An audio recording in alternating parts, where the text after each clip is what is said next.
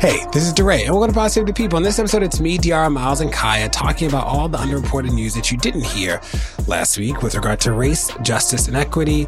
We talk about some vacated convictions tied to rogue police officers in New York City, reparations in Minnesota, or not reparations, reparations alike. Uh, and then we talk about America's only black boarding school, which is in Mississippi, and then some reality TV. Like, what's going on? I think you'll enjoy it. Here we go.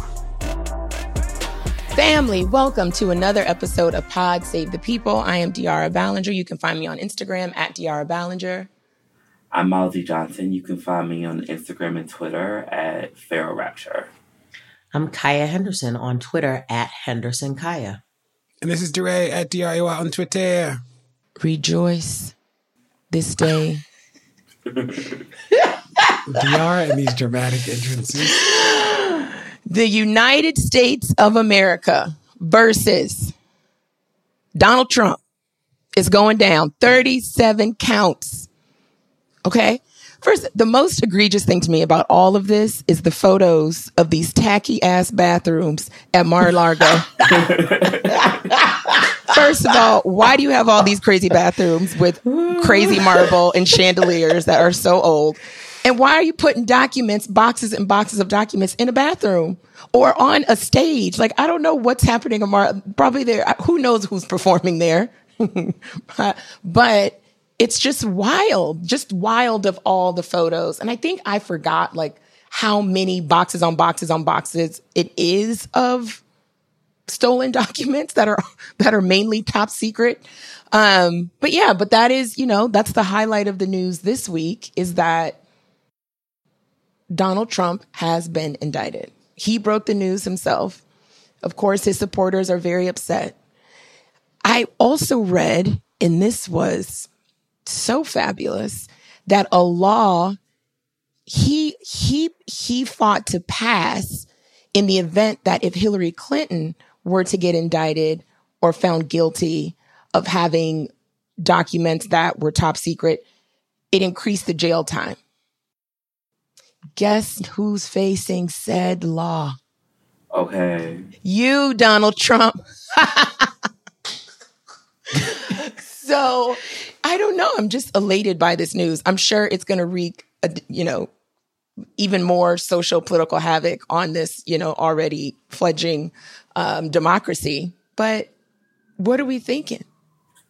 It's just the fact that he has top secret papers next to Chinese menus and like, it, it, like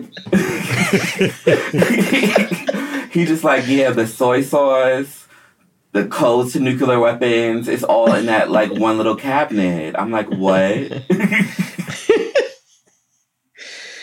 My favorite is him lying to his lawyers. When they're like, hey, we're coming to check the boxes, see if it's really boxes. He's like, cool, come check it. Mind you, they have video of the people moving the boxes before the lawyers get there. You're like, what? But the wildest thing of it all was to watch the Republicans, Lindsey Graham and that whole crew, be like, this is a political attack. People are out to get Donald Trump. He was the president. These are his documents, blah, blah, blah. And it reminded me that we have to figure out simpler ways on our side to tell these stories because there were some great Twitter threads by black people. They're crystal clear. I got it all. The 10,000 word essay on the New York Times, I wasn't reading. I wasn't even reading that. But there were black people who explained this in a way that it was like, okay, took the documents, took boxes of them, put them in a bathroom, put them on the plane so they could travel with him. Mind you, the Russian woman snuck into Mar-a-Lago. The other woman snuck into Mar-a-Lago. He was just, he lied to the lawyer, his own lawyers who now have quit. He had the aide who, mind you, is a person of color. I think he, he looked like he might be Latino or something. He got that man out there taking pictures and doing all this other crazy stuff. That man's definitely going to jail up here being Donald Trump's little guy moving stuff. It's like, whew, it's a bad man to go down for. And and DeRay, let me also like just okay. So I was a political appointee in the Obama administration at the State Department. I went through the process of getting top secret clearance so that I could read top secret documents. These, first of all, it was basically having police call my family members to basically say that I have fitness of character, but it's like they call people upon people upon people. You give every address you've lived in your whole entire life. The process probably took a couple of months for me to get a top secret clearance. Then once I got to state and when I was in situations where I had to read these documents, I'd have to go over to the CIA, sit in a SCIF, and a SCIF is basically you can't bring a cell phone in there. There's no, you know, even using a computer in that space is there's a whole top secret screen that is different from a regular computer that you would use. But you can't take the documents out. So anything that I needed to read that was top, top secret, I sat in that room, however long it took me, read the documents and left. There was no like you can just take things out, take them to put the them in with you. boxes, take them to your house. Your house, top secret documents. Yeah. Like, are you okay, sir? Like, you got this is really like like when I was working on Benghazi and I had to read about you know what was happening in certain parts of the world. It was all very terrifying. But there was never a point in my mind where I was like, I'm going to take this document home and read it. And I think And DR, and didn't- and not because it's not like it's like you are told you can't like it is actually there are rules in place to protect our national security and part of that is how we deal with these documents You can't go watch Oprah Super Soul Sunday. weren't there clearances even higher than top secret that were in these papers? I people were saying there were clearances they'd never even heard of. right because if you're top because he's also the president of the united states right so he's looking at things that I- mean, I don't, I could, I can't even imagine like the things that I've seen and what he would ha- be privy to and have access to. It's like out of this world. It's out of this world. I just think that this is really fascinating because all of the other lawsuits and stuff have been, you know, questionable at best. There are, you know, sort of big holes enough to drive a truck through. And this one, it seems like they have taken the time to create a case that is so ironclad that there's no way out of this. Bill Barr, who was Trump's attorney general, was like, if half of this is true, he's toast. And so I think, one, I just think it's funny. Um, the the bathrooms, the Chinese food menus, like all of this is hilarious. And this is like the most important federal case maybe ever in the history of the United States, period, bar none. And this Jack Smith dude, is that his name? Jack Smith? Um, I'm about to get me a Jack Smith jersey because this dude has moved in silence. He has dotted every I and crossed every T. And I, I this is just going to be really interesting to watch. Um, I, I do wonder, like, when when are the Republicans going to flip on this dude and start calling a spade a spade? Seems like there's a couple. Chris Christie wants to be out in front because I mean we know where this ends, right? And I think it's interesting that they're still playing it safe because maybe, just maybe, he might, whatever, whatever. And so nobody wants to be on his bad side. But when do we think the Republicans are going to just be like, wow, this is a heaping dumpster fire and let's just move on? Listen, I do not know when devils decide to dip in hot fire. what I do know is that's where they belong. And if mm. and if they're following him, they should shame feels like too light of a word.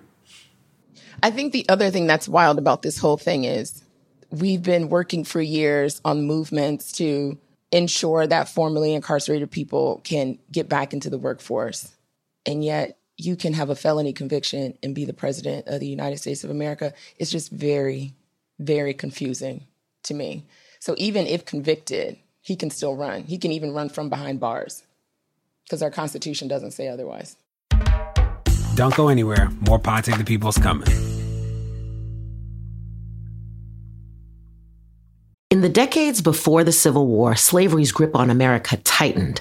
But soon, a diverse group of abolitionists, both black and white, began to construct a clandestine path to freedom for the enslaved. Hosted by Lindsay Graham, Wondery's podcast, American History Tellers, takes you to the events, times, and people that shaped America and Americans, our values, our struggles, and our dreams. In the latest series, American History Tellers explores the Underground Railroad, a covert network of secret routes and safe houses operated by men and women committed to helping enslaved people escape bondage in the South. Fugitive slaves and anyone helping them face terrible violence and even death if caught. But for those brave enough to risk the journey, the Underground Railroad offered a path to the northern states and Canada where their freedom was assured. Follow American History Tellers on the Wondery app or wherever you get your podcasts. You can binge this season's American History Tellers, The Underground Railroad, early and ad-free right now on Wondery Plus. This show is sponsored by BetterHelp. Now, what's the first thing that you'd do if you had a ton of extra time in a day? Maybe I'd take a nap, go for a run, talk to some friends. Now, a lot of us spend our lives wishing we had more time, but the question is time for what? If time was unlimited, how would you use it? Now, the best way to squeeze that special thing into your schedule is to know what's important to you and to make it a priority. Therapy can help you find what matters to you help you process the world around you, help you think through the most important things, how you spend your time, where you spend your energy, especially your emotional energy. If you're thinking of starting therapy, give BetterHelp a try. It's entirely online, designed to be convenient, flexible, and suited to your schedule. Just fill out a brief questionnaire to get matched with a licensed therapist and switch therapists anytime for no additional charge. Learn to make time for what makes you happy with BetterHelp. Visit betterhelp.com slash people today to get 10% off your first month. That's betterhelp, H-E-L-P dot com slash people. It's 2024. We're facing another presidential election with huge stakes. You want to help. You don't know where your money will actually make a difference or how to figure that out. And sure, you love to take an edible and not think about it, but you can't because you do care. Let Vote Save America make it easy for you with their new anxiety relief program. Here's how it works. You set up a monthly recurring donation at the level that feels right for you, and Vote Save America will send 100% of it to the grassroots organizations and down ballot races that need it most. Then at the end of the month, they'll tell you where your dollars went. That's it. You set it and forget it. Vote Save America has already raised $52,000 in monthly recurring donations. Love it. That's great. From over 1,000 amazing sustaining donors who've signed up and trusted Vote Save America to make their dollar go further. But we still have a long way to go and Vote Save America needs your help to get there. Sign up at votesaveamerica.com and enjoy your edible. Legal disclaimer paid for by Vote Save America, votesaveamerica.com, not authorized by any candidate or candidates committee.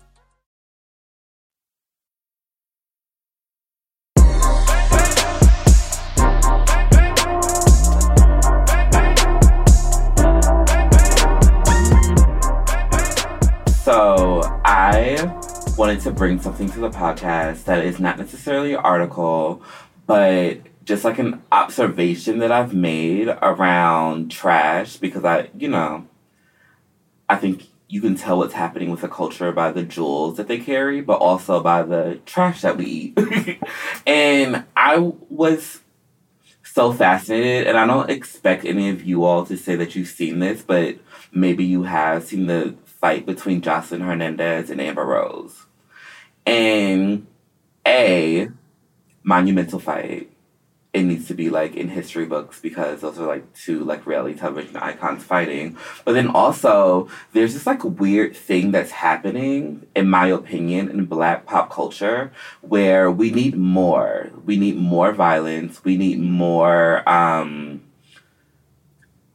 outrageousness for lack, lack of better words in order to engage and I wanted to bring it to the podcast because I'm just like wondering, like, what do you think that is? Why do you think that we need more violence? Why do you think that we need more um, more conflict? Why why do we feel like it needs to be bloodier? It needs to be um, more extravagant than any other than than any other things. I know what you're asking. What do you think, Myles? Let me tell you. I really think I really think that we belong to a generation that is almost I don't want to say totally desensitized, but extremely numb to violence. And I also think that we belong to a generation that desires to see like conflicts happen in front of in front of our face. Yeah, it's the like world like, star hip hop phenomenon, right? You- Right, and we like to like pick sides and pick who we're like most like, quote unquote, and kind of like say like this is our fighter, this is our fighter. But you know, I think a bad thing is to pretend like these things that are like just trash TV are happening in these vacuums and they're not affecting other things culturally, how we're seen as a society, as we're seen as a culture. I do think they inform how people how we a how we see each other and then how other people see us. And i was really curious to see how what what you all's like um, perspective of that was. Like do, do, do you think i'm just being old? And this is just what young kids are doing. They like to fight in the alleys on television. Or do you think there's something like especially you know law and order especially heinous about what we're witnessing when it comes to reality television and the fights and the conflicts. I mean, clearly violence sells, right? This is the world star hip hop generation. This is, you know, every school fight is not because we have cameras in our hands all the time. Everything that's happening is very public and very available. And I think to some extent we have become desensitized.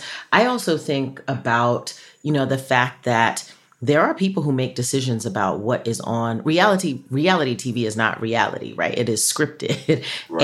and and it is scripted in ways to create these combustible situations where people might just kirk out and knock each other out. And it's happening more and more. And that stuff sells. And these producers know exactly what they're doing when they create these kinds of environments. Further the actors know what it is too and they're down for it. And so everybody is a little responsible in this um, without having a clear sense of I, I think people don't have a clear sense of what is happening how it impacts especially young people right? You look at youth violence you look at the availability of guns like all of this stuff has uh, is that all of this stuff interplays with each other. But yeah i mean I think this is what sells in the reality market.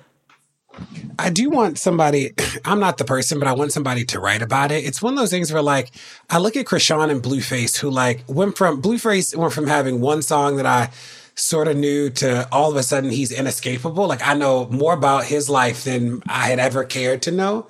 And then I just see these fights and I'm like, it used to be, I think about Real Housewives when I first started, and admittedly, I have not watched any episodes, but I've seen every clip where like it was the quick comebacks. It was who gonna check me, boo? Did it? But it wasn't like physical. It wasn't physical like that. You know, that wasn't like the thrust of it. But I look now and it does feel like I look at the Zeus network and as as excited I am about new black shows, I'm like, wow, every headline is so and so fought so and so. And it's like that just you know, people won't realize how damaging it is until it's too far gone. And there's so many young people who are consuming this as like their, this is how conflict gets resolved all the time. This is how a relationship, like it does, it legitimately made me nervous when I thought about it. Heard you, De'Ara. I agree. Well, I also just listen, you know, I grew up with family members who are fighters. And I don't know, when I think of these two women in particular, right, who have had so much hurt and so much trauma, like I do think. I think I think sometimes there's a, a, a wanting, a need to fight as a you know as, as a kind of like a self preservation um, mechanism. And I think for some of us and our families as well, it's like the love language is I love you so much, I will fight for you. I love you so much, I would kill somebody for you. I can only speak for my family, but that is definitely a thread of not a thread, it is it is kind of their consistency in terms of like that's how strong the love is without a real reflection on what do we actually need from one another to feel supported and to feel seen and to feel loved, right? So I think there is you know, obviously, like what's happening in, in pop culture and in reality TV, obviously, is like really is like compounds that by 100 and it, it's made to be entertainment. But I do think at the root of it, there is something to be explored, right? To your point around like, wh- wh- where's that fight coming from? What is that rooted in? and what kind of cultural norms are we connecting that fighting to that actually makes it okay. So that's that's my two cents, Myles. Felt like a dime to me. All right, so my news, I'm so excited to share. So a few weeks ago, um, I was asked to go down to Mississippi to visit one of the oldest black boarding schools. It's called Piney Woods Schools. It's um, about 40 minutes outside of Jackson.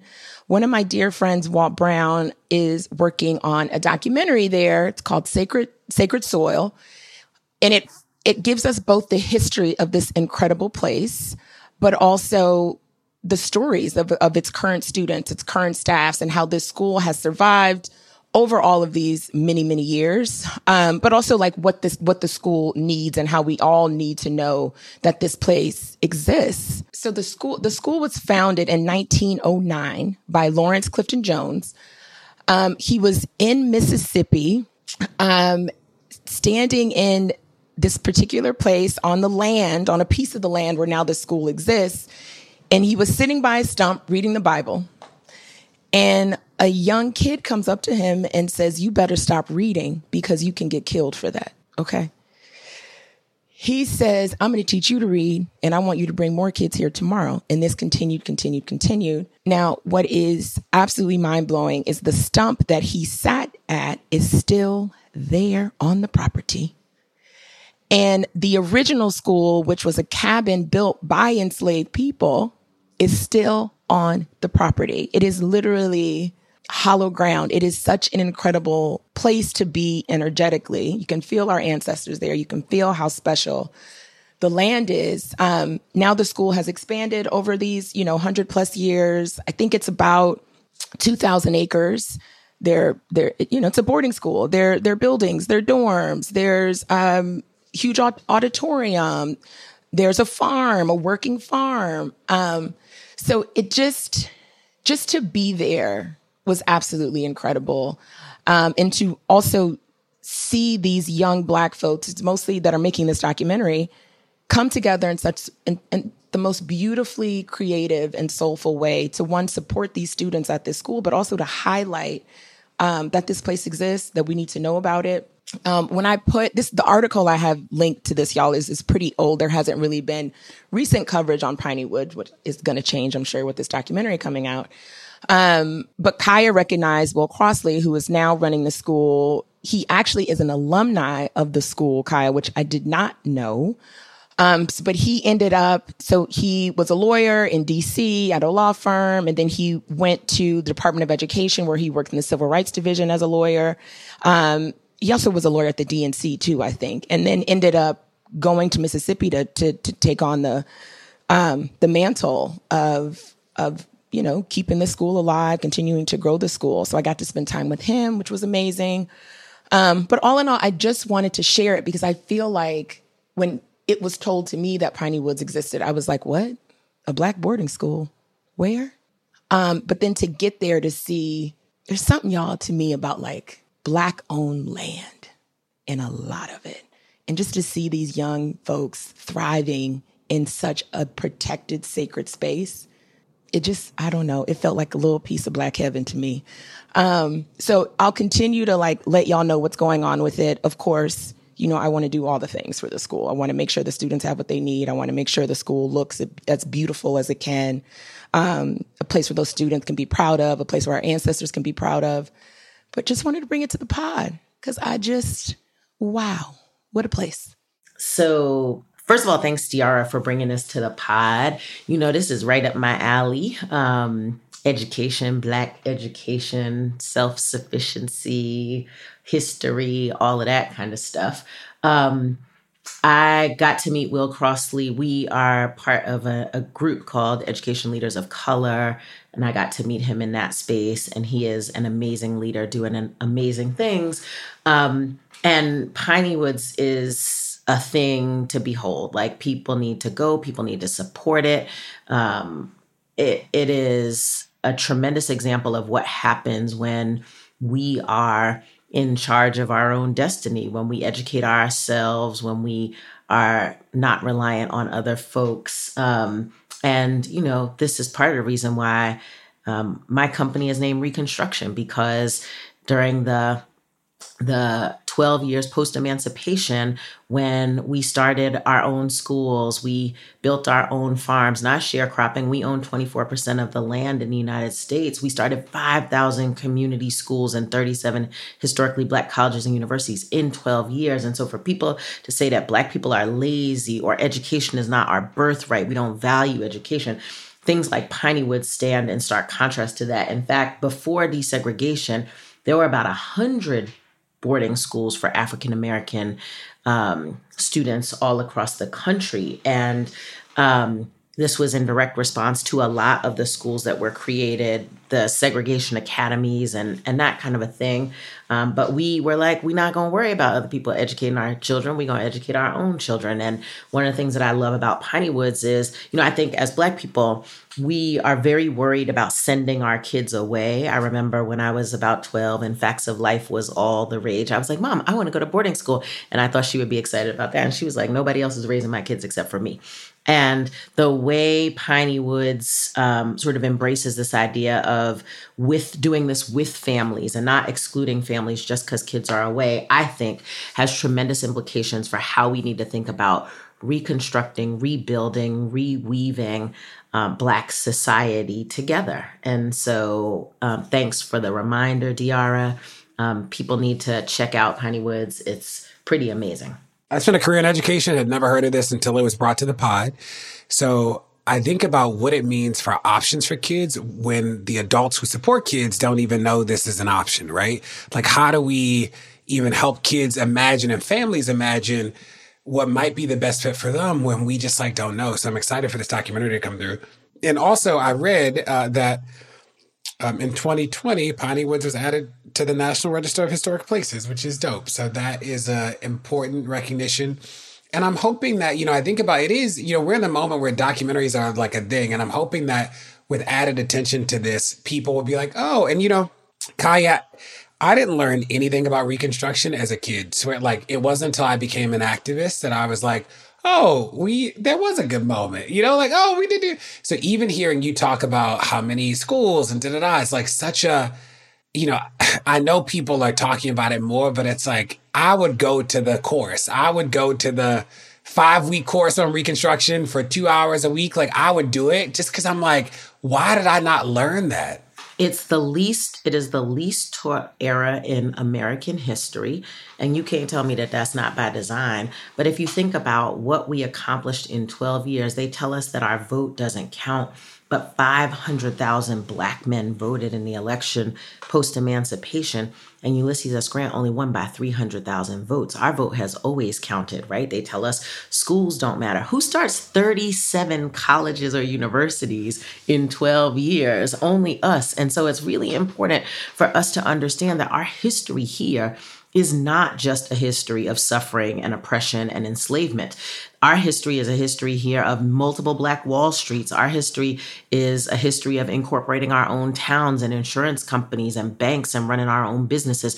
And we were so good at it that at the end of 12 years, white folks were like, we got to burn it down. We got to tear it up. Ku Klux Klan, Jim Crow laws, all kinds of stuff. And so if you do not know the history of Reconstruction, you better check it out because it's important to understand what happens when Black empowerment is real. And when, when left to our own devices and doing our own things, with one hand tied behind our back, we're still amazing. And society has a swift, rapid response to that. And I think that's why places like Piney Woods are so important because Kai, it is a memorialization to that. The mm-hmm. bricks of the buildings, those bricks were bricks that were made by the hands of students. Students, yeah. It's wild. So mm-hmm. we're all mm-hmm. going there. So it's you'll see firsthand, Ray. Can't wait. There you go. Hey, you're listening to Pod Save the People. Stay tuned, there's more to come. It's 2024. We're facing another presidential election with huge stakes. You want to help. You don't know where your money will actually make a difference or how to figure that out. And sure, you love to take an edible and not think about it, but you can't because you do care. Let Vote Save America make it easy for you with their new anxiety relief program. Here's how it works. You set up a monthly recurring donation at the level that feels right for you, and Vote Save America will send 100% of it to the grassroots organizations and down ballot races that need it most. Then, at the end of the month, they'll tell you where your dollars went. That's it. You set it and forget it. Vote Save America has already raised $52,000 in monthly recurring donations. Love it. That's great. From over 1,000 amazing sustaining donors who've signed up and trusted Vote Save America to make their dollar go further. But we still have a long way to go, and Vote Save America needs your help to get there. Sign up at votesaveamerica.com and enjoy your edible. Legal disclaimer paid for by Vote Save America, votesaveamerica.com, not authorized by any candidate or candidates committee. Did you know that women make up 56% of law students? That's grounds for bragging rights at the dinner table for your conservative uncle who still thinks women belong in the kitchen. It's clear that the future of the legal field is female. So why are so many legal podcasts and reviews authored by men? Hi, I'm Leah Littman. I'm Kate Shaw. And with Melissa Murray, we are the hosts of Strict Scrutiny. Each week, we break down the latest headlines and biggest legal questions facing our country through the lens of diverse voices to give you expert views you won't hear anywhere else. Strict Scrutiny is your guide to the Supreme Court. New episodes drop every Monday, plus bonuses whenever the Supreme Court takes away another one of our rights. Make sure to subscribe to Strict Scrutiny wherever you get your podcasts.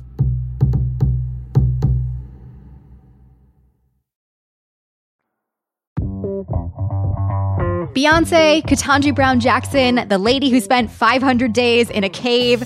Women are all around us. And this Women's History Month, the Crooked Store is celebrating with a pop up shop featuring favorites from women of color founded companies. For a limited time, the She Commerce pop up shop has everything from delicious goodies to kids' books to candles, all from small companies that we love. It is a great way to support women of color while treating a woman in your own life. Maybe that's yourself to a sweet distraction from the endless horrors that we face every single day. Happy Women's History Month to all. Check out what's in stock at crooked.com slash store for this month only.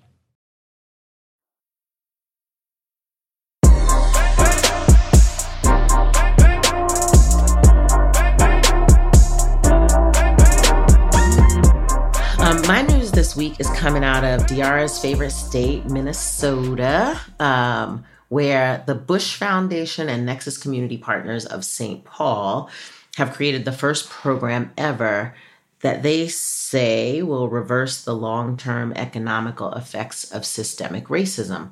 Um, there's a new grants program that will provide $50 million worth of grants to the descendants of slaves in Minnesota, North Dakota, and South Dakota. And um, I was drawn to this article because I was like, hmm, what is this thing that the Bush family is doing?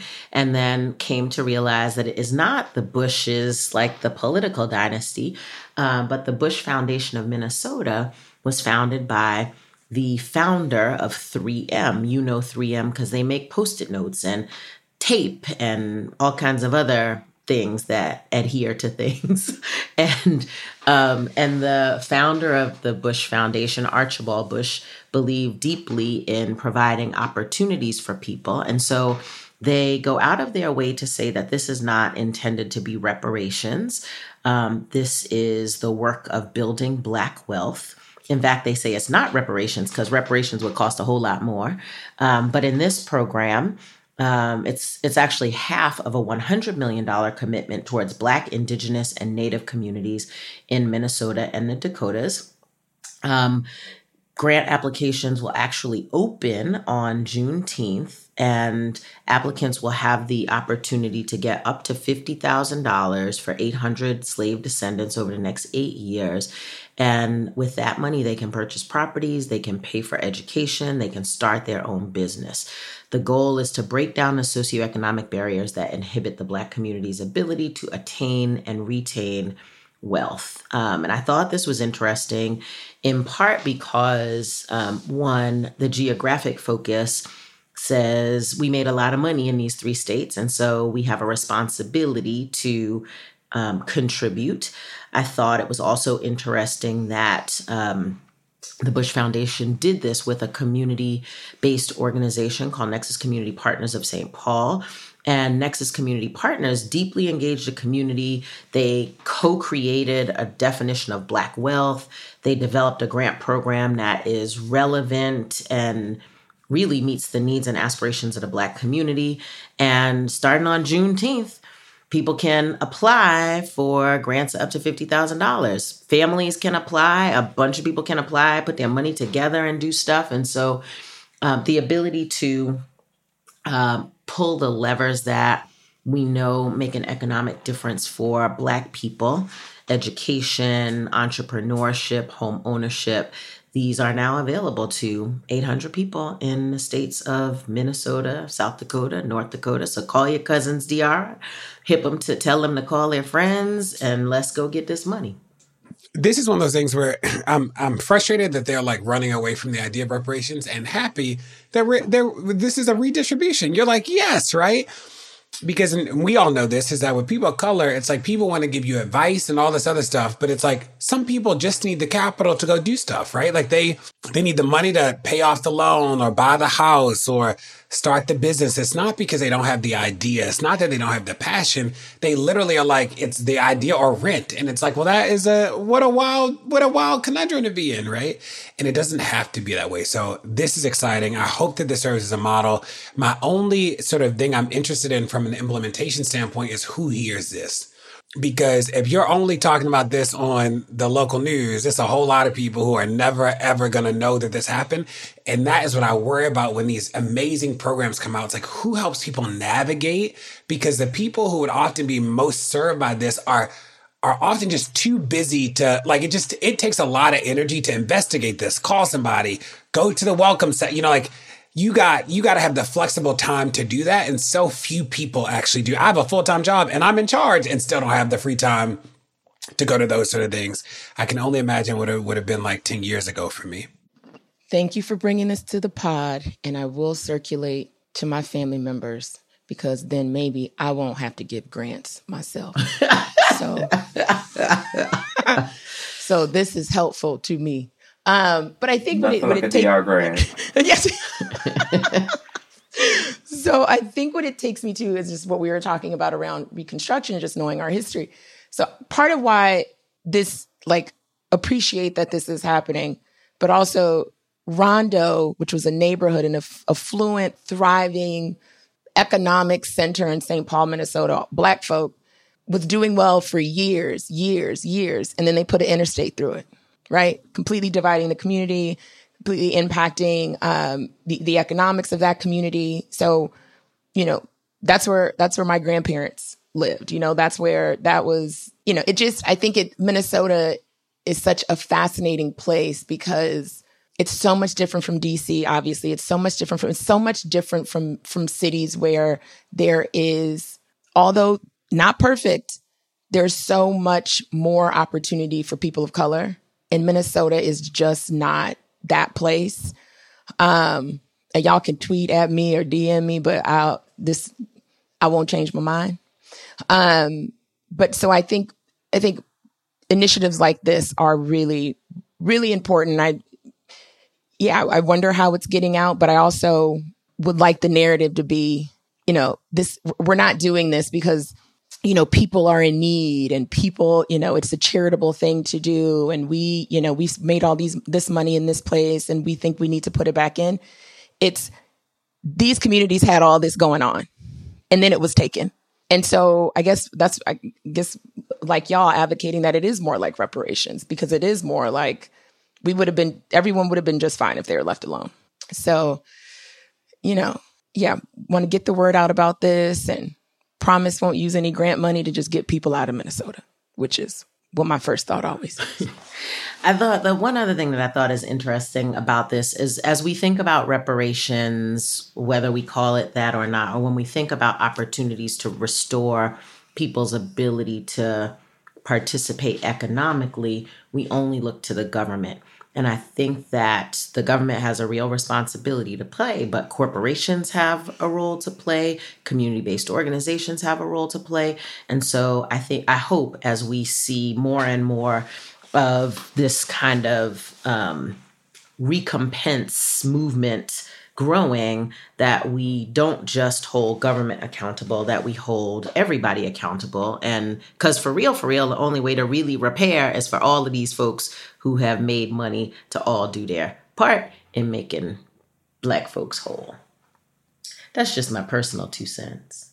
Um, so my news is about Alvin Bragg, the district attorney in Manhattan, who vacated uh, a couple hundred convictions, uh, 316 convictions tied to corrupt officers in the NYPD. I bring this here because so often we don't hear about accountability. We don't hear about the fixes, uh, trying to do right by people when the system makes a mistake. You know, all systems will, you know, and all systems will make mistakes.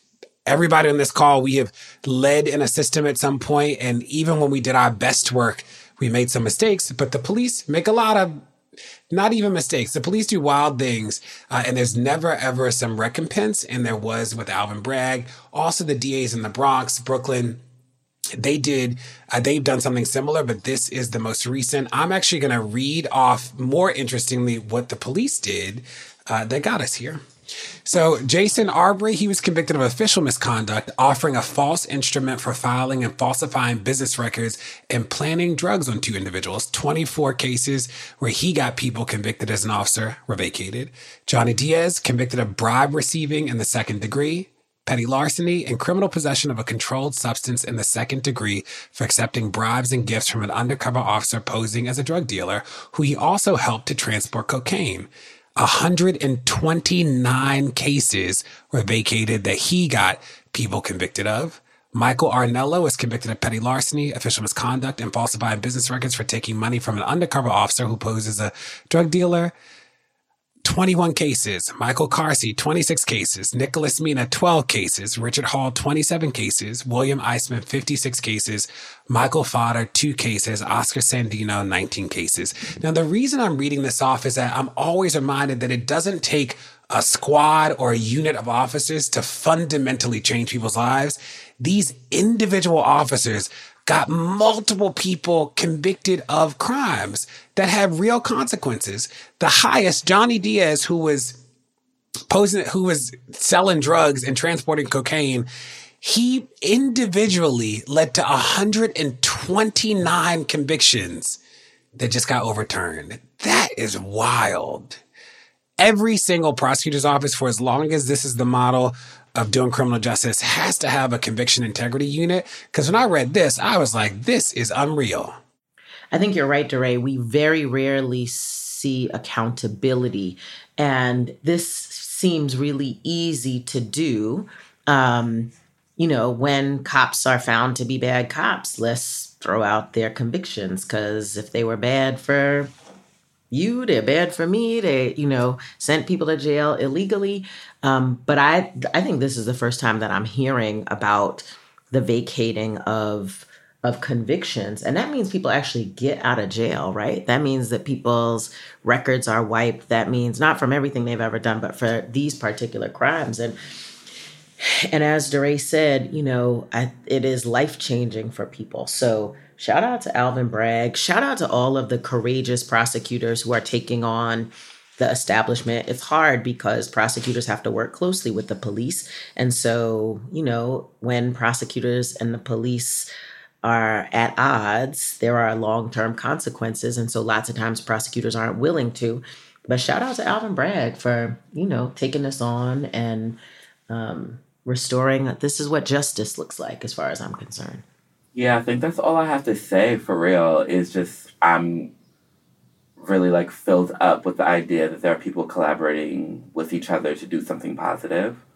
And, you know, it, it will be forever, it will be forever um, imperfect, but I think that the more that I listen to DeRay and stories like this, it just like reminds me there are people who are like actively trying to collaborate um, to make a safer world, uh, a, a more just world, to, y- y- blah, blah, blah. It makes me feel warm and fuzzy inside. And usually DeRay's news makes me um, want to light a house on fire. So this is refreshing.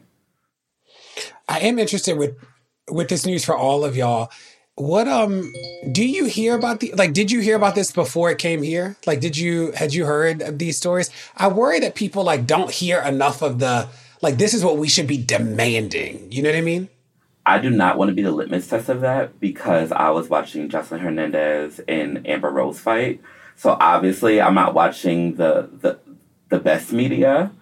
So I, I do not want to be the. I haven't, and the only thing I will say, DeRay, what just another reason why this is important is we've you've brought stories before around police officers who have been found of wrongdoing, but they just go to another state and become a police officer there. So the fact that you know their names are published with what they have done, I think is also radical that that is happening for police officers. So I think that's also something that um, is super, super critical here because hopefully now it'll be hard for these folks to find jobs as law enforcement.